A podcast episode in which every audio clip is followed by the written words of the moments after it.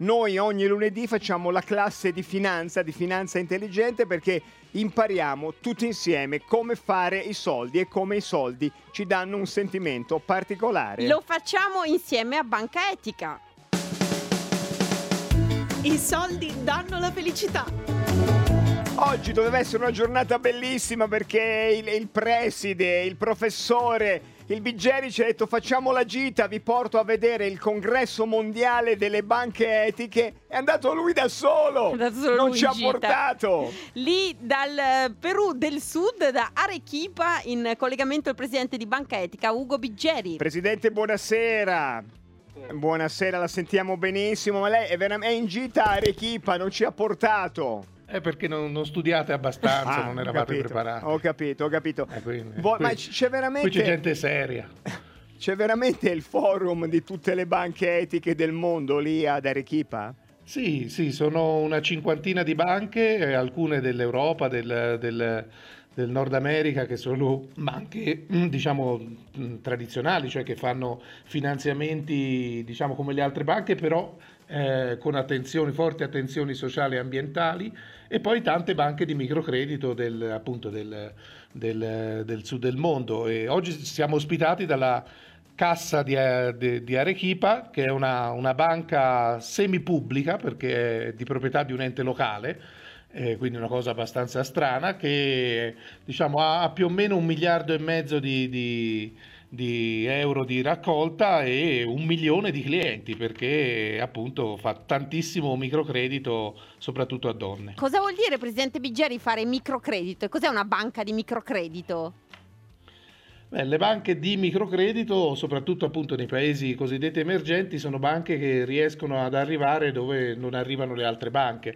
Eh, da noi siamo abituati che ogni 50 metri c'è uno sportello bancario, nel sud del mondo questo non succede, tantissime persone non riescono ad avere credito e quindi ci sono delle istituzioni specializzate che eh, a volte hanno anche tassi abbastanza alti, ma eh, soprattutto riescono a dare eh, credito là dove le banche tradizionali non sono neanche interessate a darlo e quindi ci sono persone che fanno eh, piccole attività commerciali, mo- molto mangiare devo dire, molte, molte attività che hanno a che fare con il cibo.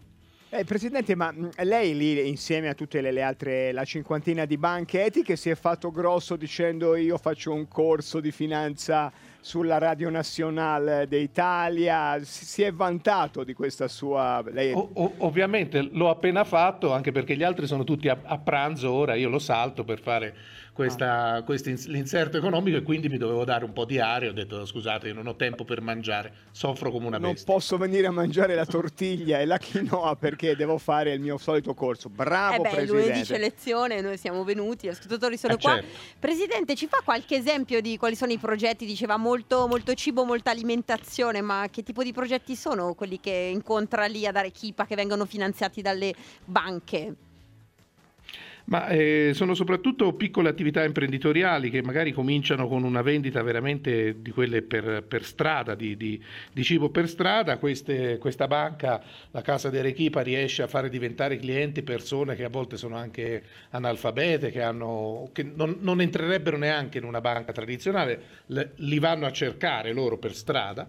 Dopodiché, dopo alcuni anni, alcune di queste persone riescono a mettere su delle vere e proprie attività imprenditoriali. Allora, eh, insomma, molto spesso, diciamo, la, maggioranza delle loro attività parte da un- persone che fanno come tipo il venditore ambulante e poi riescono a stabilizzare invece una- un'attività commerciale che funziona un po' meglio. Invece Però fanno anche attività che hanno a che fare con l'educazione, poi con, con, eh, il miglioramento de- de- del sistema di vita de- nei, nei quartieri dove queste persone vivono. Invece, dato che lì ad Arequipa ci sono tutte le banche etiche del mondo, qual è la, la- la più grande? Non dica che è la sua, perché non ci crediamo, Biggeri. no, no, no, non ci deve credere. No, la più grande è Van City, dipende come la misuriamo, perché se la misuriamo in termini di clienti serviti, beh, è la- decisamente la Break Bank che ha quasi 10 milioni di clienti, è una- ovviamente una banca del Bangladesh dove i numeri sono, sono importanti in quanto a persone. Quindi diciamo le banche di, come, banche, eh, come numero di clienti sono, è una banca asiatica che è la più forte del Bangladesh, come invece se andiamo a guardare quello che di solito si guarda in finanza, cioè Isgay per ritornare al certo, Veneto, i beh, quattrini. sì.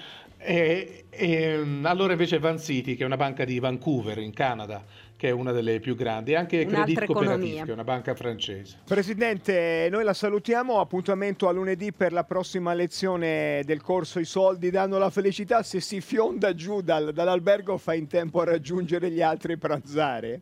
Beh, magari sì, mangio una tortiglia anch'io. Ma sì, sì, capi- moderato come sempre. Salutiamo il direttore presente di Banca Etica da Arequipa, sud del Perù. Ci risentiamo lunedì prossimo.